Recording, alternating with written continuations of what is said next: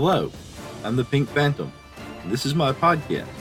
Join me as I delve into the world of games and gaming, and especially old school RPGs. Together, let's voyage into the astral realm and check out my Phantom Thought.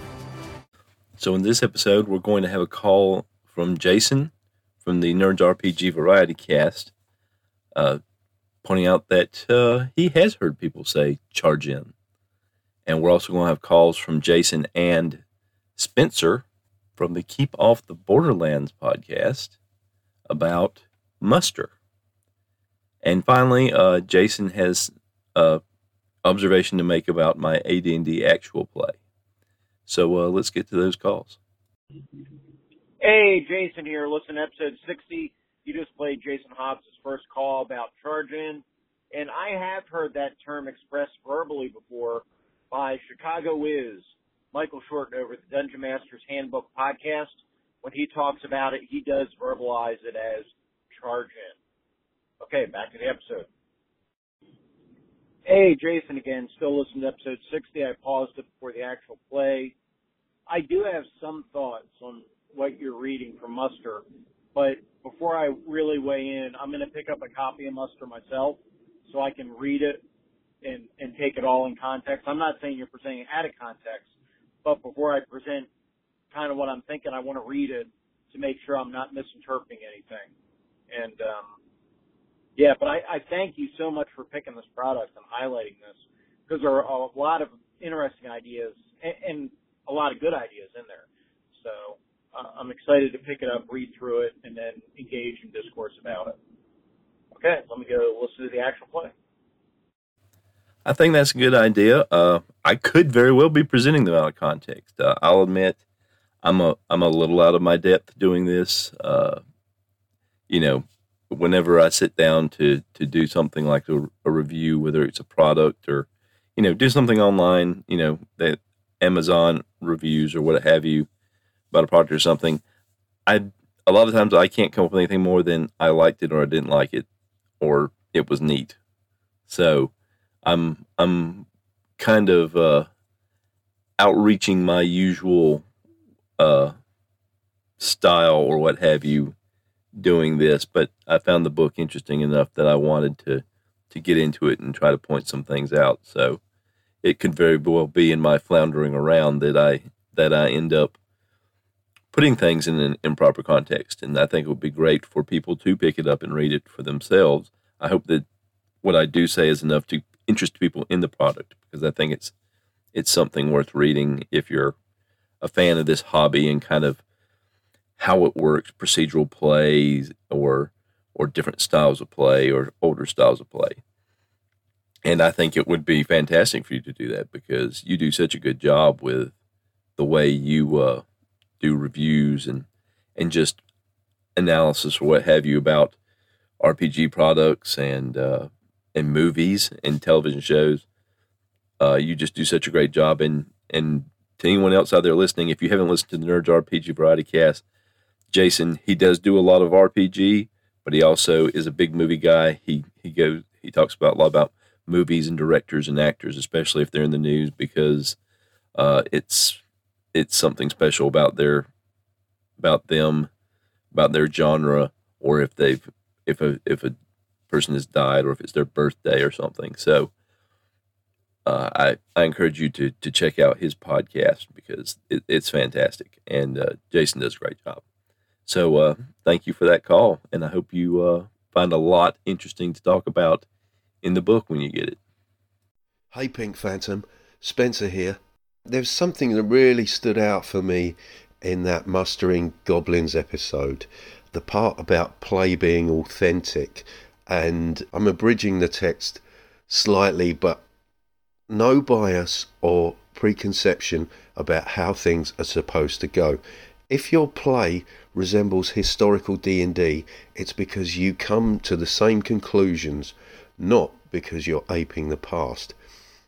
I think there's something there that's really fundamental to what the OSR is all about and why it's so easily misunderstood because it's about learning from the history of the game, not about aping the past. It's not about going back to how we used to play, but examining those rules and, for some people, distilling those rules which led to that play.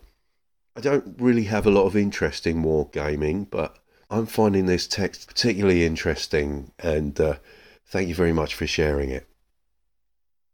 Well, thank you, Spencer. I'm glad I was able to bring that to your attention. The the text, I mean, uh, I think what you said there's there's something really there's a real gem of of a analysis idea there.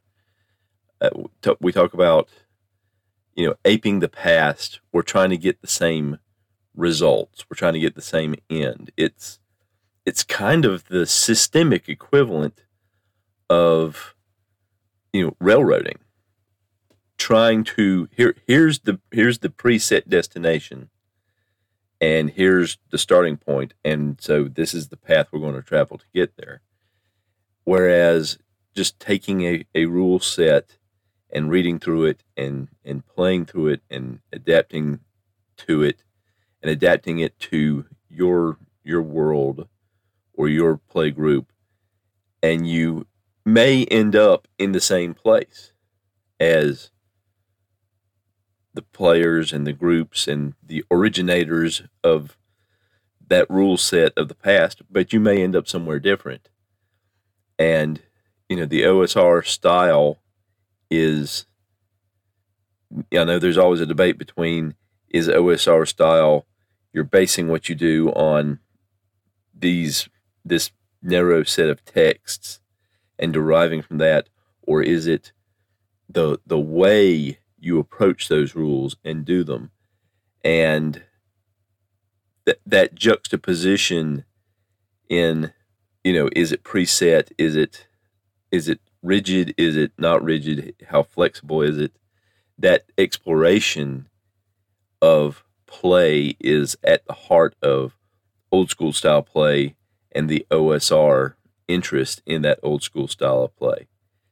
And I don't know that I'm really adding anything new to what you said. I'm still mulling through it in my mind and working through it. But I think I think you make a great point that it's it's about getting in there and playing and it's something that you can have different interpretations of rules because in role playing you're role playing in a world. And so you're trying to have a world, whether that world is cyberpunk or fantasy or sci fi or gonzo or uh, mystery, some type of mystery, mystery set in Sherlock Holmes time, a mystery set in modern times, uh, film noir, any of these different kinds of genres that you can try to explore and a rule set is not going to 100% define it. And it's up to the people to work together to find that, that play. And a lot of times, a lot of different groups end up in the same place. And so, you know, exploring that interaction, exploring that dovetailing of different groups, maybe even different approaches to reaching a way of play that's consistent that's one of the fascinating things that we're still playing with in the RPG hobby as a whole is you know what is the essence of RPG what's the essence of role play and while there can be many different answers there's also within those different answers sometimes common threads. And so this particular book is pointing out a play style that uh, the author believes leads to if you're following a, if you're starting with a D&D type rule set and you you go through this process you're going to end up in a similar place to that old school style play which is a style of play that a lot of people seek to emulate because they find a a satisfaction and a richness to it that they haven't found in other play styles. So thank you for the call, Spencer. I really appreciate it. Hey, Jason here. You don't have to play this. I'll leave that up to you. I I guess I'm still a little confused how you're doing. Well, I'm not confused how you're doing. I understand what you're doing. I think, but as far as the missile combat and melee, you know, even if we're saying that one character is shooting over another's head, you had two different characters engaging in missile combat in the the fight against the giant beetles. You know, and, and in theory, you're swirling around. It's a minute of action. So really, there should be a chance for all those darts or, or bow shots or whatever to to hit other characters, right? I mean, I, I don't know. I I guess you you can. I, it comes down to how you view the abstraction of uh, of that minute long combat round and melee combat. I'm not saying you're doing it wrong by any means, but but I guess the question is, you you know, the justification. But again, if if you think you've answered this and you think I'm muddling things, then don't play this because I'm not trying to question and I'm not trying to make the podcast. I'm not trying to make it sound like you're playing wrong because that 100% is not my intention. I'm enjoying it, and it, you know, it's your game. I'm just, I, I guess, a little confused. So I don't know. You, you can send something right back to me, or if you want to say it on the show, that's fine too. No big deal. But, but I, like I say, I'm not calling you out. I'm just curious. So anyhow, let me let you go. Uh, well, I, I don't think you are muddling things because uh, I did it wrong. And when I say I did it wrong, I mean by my own uh, justification, mental image, whatever, what have you, I did it wrong.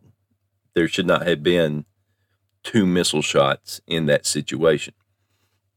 Uh, what I've tried to, what I've kind of developed, and this is probably my War Gamer instinct, is that this group, when they are, you know, engaging in, in combat and when they have the option, the opportunity, when they win initiative, when they have surprise, when they have the opportunity to the enemy is unaware of them and they have opportunity to maneuver, they put themselves in a situation where the sort of three frontline characters, Bernie and Gus and Sven, are, you know, they're in a hallway or they're they're in a narrow area, or in that the case of that combat, I tried to to describe it as they had the surprise segments and they used them, and then they kind of backed up into a corner with enough room for for the others behind them. And but they were essentially putting themselves between the beetles and them so they couldn't couldn't come through. So you have the enemy on not coming at you from all sides.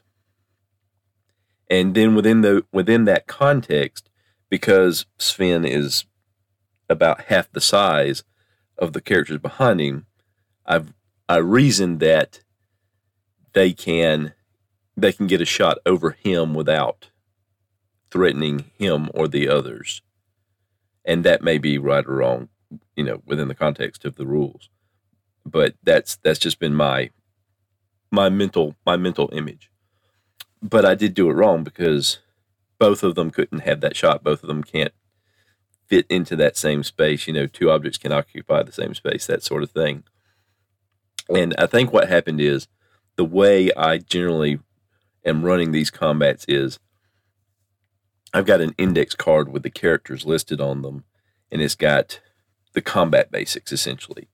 Uh, two hit bonuses, damage bonuses, armor class, hit points, and and what they need to hit the the first 20 on the combat matrix so that way I can work up or down from there to see how far up they go and still hit on a 20 and how far down you know what the difference is if they where they need to hit that's a 19 and 18 or what have you. And so i think what happened was i just started going down the list and i gave them all a turn. That that's what i think happened. And you know that was just me not paying attention to what i was doing so yeah you're not muddling things you're just you're just pointing out an inconsistency and that's that's not muddling and that's not meddling. That's just that's just pointing something out. And when it's done in, you know, good intention, then I don't have any problem with that. And so, and pretty much, I think everybody that's called into my show, if they've had a question or or something to point out, it's always been with a good intention. They're looking for clarification. They just want to point something out in case I missed it, and I, have got no issues with that. So don't don't worry about it. and thank you for calling. For the uh, sort of OctOSR entry of this particular podcast, I'm going to talk about uh, surprise in AD&D First Edition. Uh, but, but, before I go into that, uh, most of my Octo OSR entries are going to be continue to be about the book Muster, uh, sort of the wargaming way of RPGs, of old school RPGs. And I have a question for those of you out there that listen on a regular basis. Would you prefer that since so much of the stuff on Muster, because I've done episodes that are just standalone, just sort of extra episodes, and I've also rolled my most my most recent regular episode. I rolled um talk about Muster into that. Would you prefer that the episodes about Muster just be separate and just about that, just OctOSR episodes that are just about that, versus rolling it into an episode like this one that's a regular episode that has calls and actual play and things like that. And uh, if you have a preference, uh, just let me know. Uh, you can reach me at Phantom Thoughts Podcast at gmail.com. Uh, you can find me on Twitter, or if you're on Bluesky, Blue Sky at the Pink Phantom. Or if we sh- share Discord servers, you can find me at the Pink Phantom on Discord. And you can send me a message that way. Just, I prefer Muster be separate it's fine if Muster is rolled into the regular episodes or what have you. Because with my RPG a day episodes, I didn't do those in my regular episodes. I just had them all separate. I didn't know if that would be a preference for folks for this. But going back to surprise and AD&D. So I have been doing surprise and AD&D wrong. Because looking back to it, and this was triggered by, uh, there's a YouTube channel called Joy of Wargaming. And uh, Mr. Wargaming on there has been uh, doing an AD&D solo adventures of his own, and he does discussions. He does live streams, and so there's discussion his comments, and there's discussion in the live stream commentary that you can see on replays and on his Twitter Twitter feed as well, talking about various things that come up during play about rules and such. And it and surprise is one of the ones that came up most recently. And I realized that I've I've been rereading through the rules that I've been adjudicating it wrong. Because there's several different parts to it. What it basically comes down to, for anybody that's not familiar with it, is you roll a six sided die when two parties, two groups meet. You roll a die for each one, d6, usually. And on a one or two, the normal surprise is on one or two. If you roll one or two, that group is surprised. And so what happens is if one group is surprised and one group is not, or possibly even if both groups are surprised, uh, one of the groups gets an advantage in that they get to act sort of for free before having to roll for initiative and engaging in regular combat if the if that's what's going to happen, engaging regular regular combat, or they will have the opportunity if they're not surprised and the other group is surprised to say, "Ooh, that group's too strong. We're out of here," and they they get away because the other group is surprised and can't come after them. And the part where both parties are surprised is you have to look at the relative numbers and subtract to see how many segments the the group that's less surprised gets to act. And if you're not familiar with AD&D, again, uh, segments are sort of a subset of time within the, the subset of the combat round, essentially, in AD&D. In AD&D, your your basic adventuring time frames are turns, which are 10 minutes, combat rounds, which are one minute, and segments, which are six seconds. So a, a segment in AD&D is almost is I, th- I think is exactly the same amount as a round in uh, current D&D, 5th edition or I guess it's 1 D&D now. But you you do the subtracting thing. And I've always kind of done that for any surprise situation where somebody is surprised and that's that's not what you're supposed to do and said that okay, the the group that wasn't surprised rolled a five, the group that was surprised rolled a one, so the group that rolled that rolled the five gets four segments of action. And when you get a segment of action, you get to treat it like a combat round, except for with spells, because spell casting the the time it takes to cast a spell is in segments. So you you won't be able to really cast multiple spells during a surprise a surprise situation.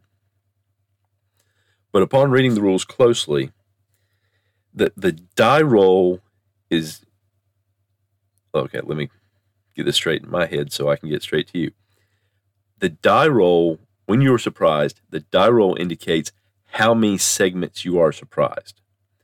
So typically a one or a two shows you're surprised. So if you roll a one, you're surprised for one, you're surprised and inactive for one segment. And if you roll a two, you are surprised and inactive for two segments. Now, if the other party isn't surprised, that's all that matters is what you rolled on the die. If you roll a one, they get one segment of action. If you roll a two, they get two segments of action. Now, there are monsters that say in their description, say that they surprise on a four and six. So you could potentially roll a four. And then, then in that case, the monster would get four segments. But if the monster isn't surprised, well, if either party isn't surprised, I'm going to say use the monster as an example.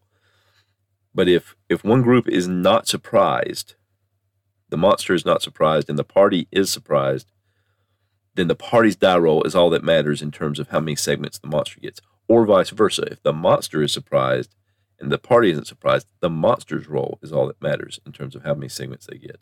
And you only do the subtracting if both groups are surprised, because what's happening is if you have a monster that rolls a one and the party rolls a two on surprise, the party is inactive for two segments. The monster is only inactive for one segment. So basically, in that situation, the monster and the party stare at each other for six seconds, and then the monster gets the next six seconds to act because the party is still surprised for that second segment. So that's what I've been doing wrong.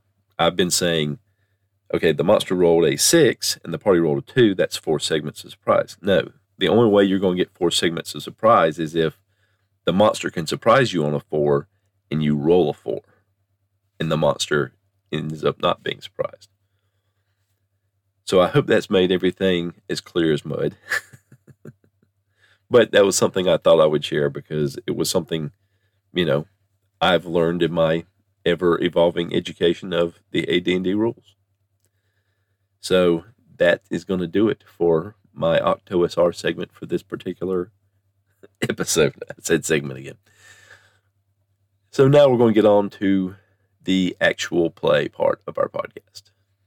And now more from my solo AD&D RPG campaign, Tales of the Dragon Slayers. So this episode's Tales of the Dragon Slayers is divided into three parts. Uh, the first part, which I'm starting now, I'm going to briefly discuss the situation outside the keep slash dungeon that the party is clearing out as their base of operations. Right after this will be a, a brief story beat uh, illustrating a circumstance that has occurred in the world. And then finally, at the end, I'm going to talk about how I'm setting up and managing the dungeon for the characters and with the characters.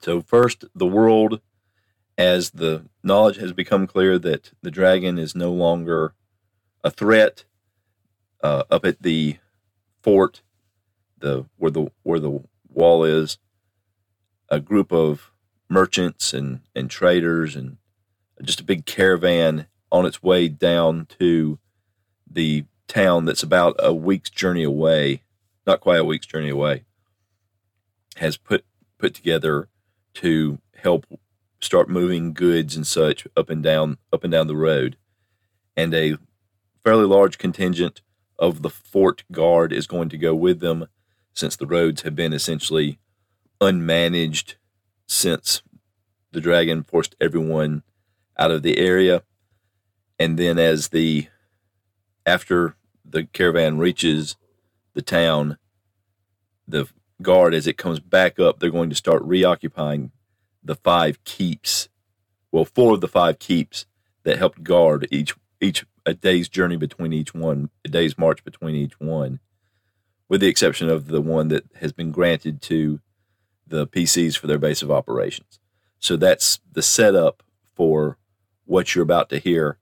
the caravan has successfully made it down to the village, and the troops are starting to move back up the road and are prepared to occupy that first keep near the town. Lieutenant Ratick rode up to the main column, battered and bloodied. Captain Vuren asked, What happened, Lieutenant? Gnolls, sir, Ratick responded. They've occupied the fifth outpost. They moved in quick. There wasn't any activity a couple of days ago, the captain mused. They're present in numbers, sir. One of our men saw a youngling. They attacked as we approached to warn them away. We took wounded and withdrew. They did not pursue. Very well, then, Vuren responded. Get your wounded seen to. We'll give them a wide berth and double staff the next garrison. He turned to his adjutant. Send a message to the town to warn them of gnolls. We'll see how the commander wants to deal with this. Since I've mainly been doing wilderness travel and some some role playing aspects through the little story beats, I thought I would explain how I'm doing this essentially what is a standard dungeoneering situation. So what I've done is I'm using utilizing the solo play dungeon generation in Appendix A of the AD&D Dungeon Master's Guide. Using the dice to set up the rooms, the corridors, and the contents that are in them. In order to sort of manage how I'm able to get through the dungeon, I'm not really generating at least for the first level, I haven't really just generated on the fly. Generate a room, encounter the room, go with the room. I generated the first level of the dungeon, and as you know from previous, an upper level that was generated through use of the same same tables, and laid them out and rolled the general contents. Now, it, when you roll for contents, you can get an empty room a monster, treasure, or monster and treasure. And you can also get things like tricks and traps and stairwells and stuff like that. But that is it's very basic. There's there's sort of three outcomes for rooms and chambers.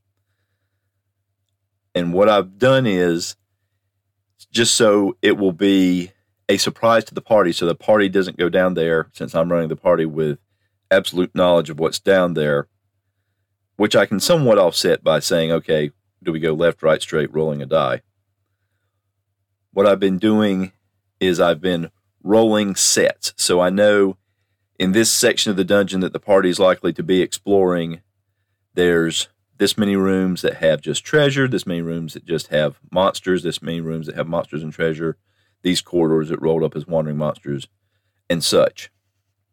And I roll essentially an array of a few more than what that number is. So if I have five rooms that are just treasure, I might roll seven or eight rooms worth of treasure.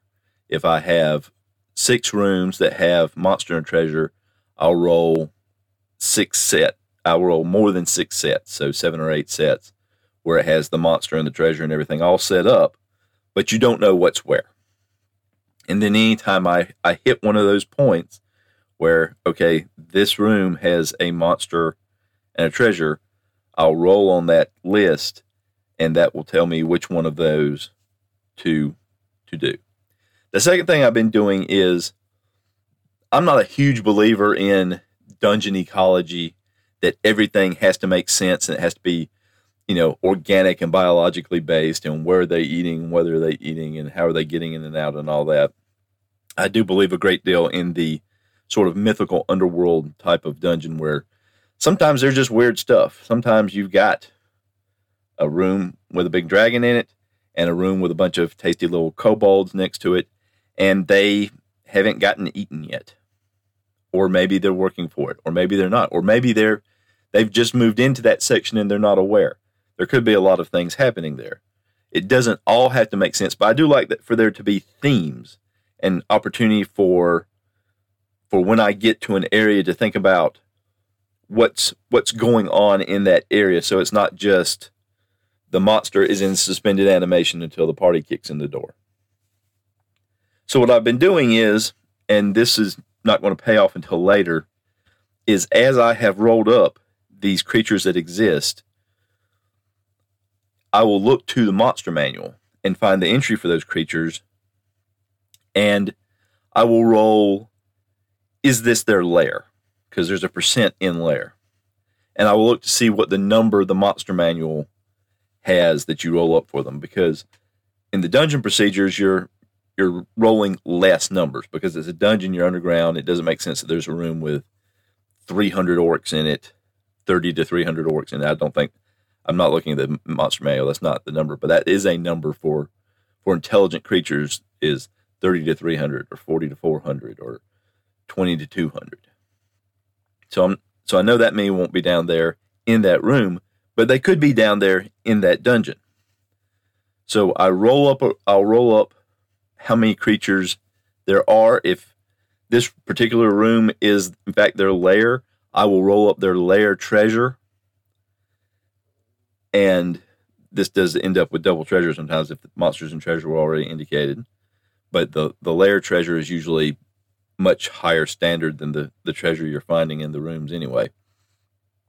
And I'll and I'll do things like that. That way I can as time goes by, I can attune the wandering monster tables and eventually probably the monsters period to be start being these groups so it's a little more consistent as you go down as things have funneled up but add, i'll also continue to roll on the random tables because they are situated by dungeon level and that will sort of add new opportunity for new creatures to be in there. And i think that'll create a dynamic eventually where you have different monsters in different ways and figuring out what their relationships are. And it's not all planned out and there's not this big maybe history to them unless one just pops to mind oh it makes sense that this creature is here and these creatures are here that this is what's happening. So that's what i'm doing with that so it's it's kind of an amalgam process with what's in the book with what's in the monster manual book with just what's bouncing around in my head so i'm hoping it'll end up more coherent than just random rolling, but not so coherent as if I'm planning out an ecology. So that's it. That's going to do it for this time. Thank you to everyone for listening. One last addendum because as I listened through, I realized I kind of got myself off track going one way and then kind of veering around it. When I generate a monster through the AD&D Dungeon Master's Guide random tables, for the first level. I go and I go to the monster manual entry. I do roll if it's a percent in lair to see if that is their lair, that is their their base that they're operating out of. But I also I mentioned that there were that there are higher numbers in the monster manual. I also roll on that to determine what the total number is of those creatures in that dungeon. And they could end up being in a in a lair somewhere else if that top level room is not their lair. They could be in a room somewhere else. They could be in several rooms around an area. And I haven't figured out exactly how I'm going to determine that. Uh, I'll try to do that kind of organically as the as the process develops and I get deeper into the dungeon. And they can they can be wandering monsters. They can be monsters established in rooms, but that way, there's some, but they are somewhere in the dungeon, and there are a large number of them somewhere in that dungeon. So they're going to have to be dealt with at some point in different numbers up and down. And you get the first level creatures when you get if you roll them up on the second level or the third level, there's more of them in a room anyway. So eventually you'll get to that number and they may not be in all in one area. I haven't figured out, you know, if their lair is not on the top level, but they're in there and there's a lot of them, is there a way to say, hey, uh, if they're here then the rooms around them will have some in them, or they'll be more likely to come up on the wandering monster table, or something like that. So I did I didn't mention that part specifically. I wanted to, to put that in there to make sure that was clear, if any of this is clear. and one of the reasons why I think this will work with this particular dungeon earring situation is because as the as the dragon had kind of ravaged the countryside, a lot of these creatures moved out of their areas trying to get out of the dragon's range, or maybe their home was destroyed by the dragon and they were forced to move. And so it would make sense that since the the guard posts that had been established along the road, some of them were were home built, and some of them were established on previously existing structures. That since this dungeon is going to end up being pretty large, based on what I've rolled up on the first level, that creatures would have maybe known about it that lived here, known that it was here, and known that it was big, and known that yeah, it's dangerous, but is it more dangerous than a dragon? Maybe not. If we all go there.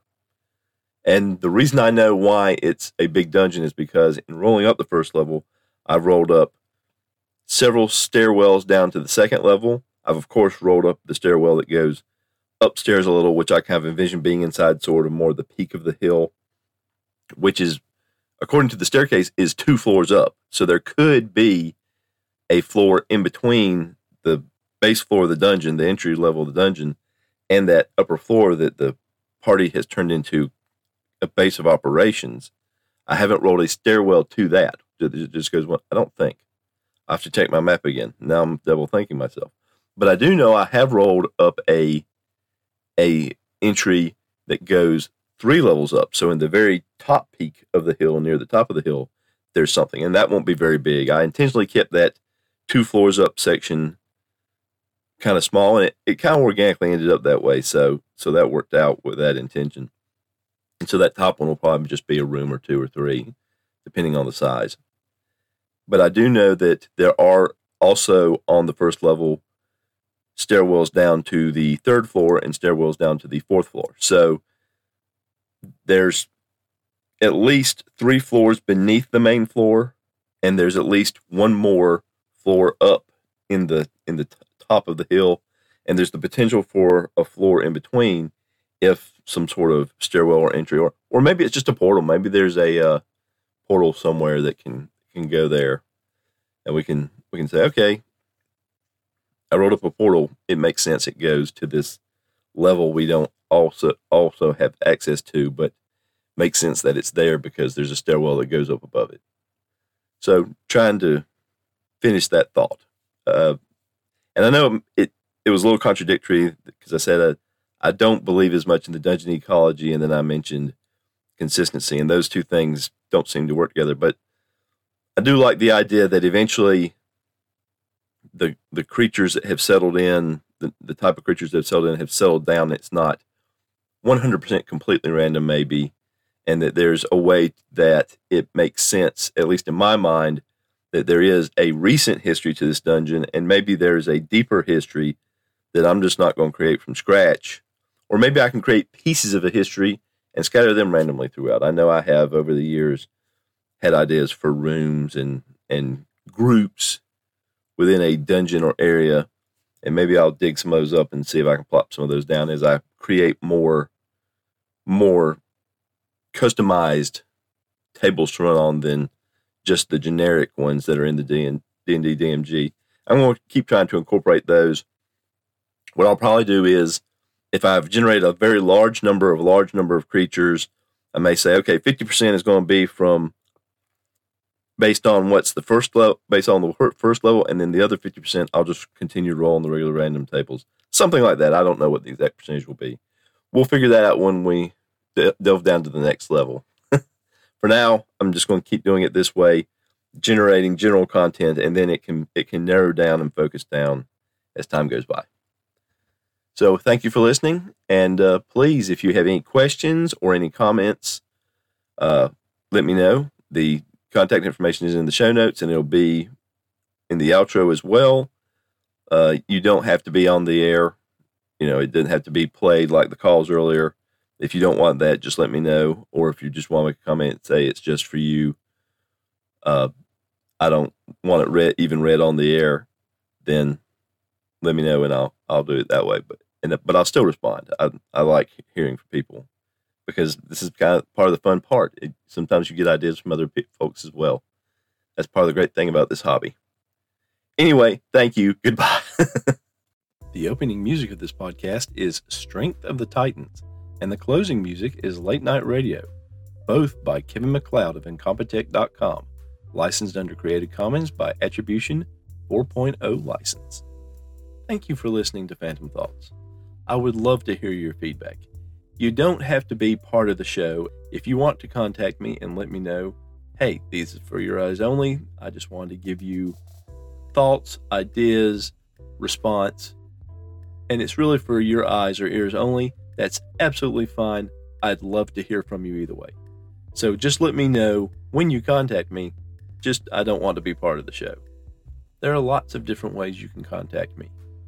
You can send me an email at phantomthoughtspodcast at gmail.com. And that can be a regular email, or you can attach an audio file to it. You can use the message button on my podcast site on podcasters.spotify.com slash pod slash show slash phantom thoughts. You can contact me via my Google Voice number, 864 209 1441. You can contact me via SpeakPipe at www.speakpipe.com slash phantom thoughts. You can contact me on Discord, The Pink Phantom. All this contact information is listed in the show notes of every episode. And thank you for those who call in. Thank you for those who don't call in. I appreciate you listening and hope you'll listen again next time. Until then, I hope you have a great day.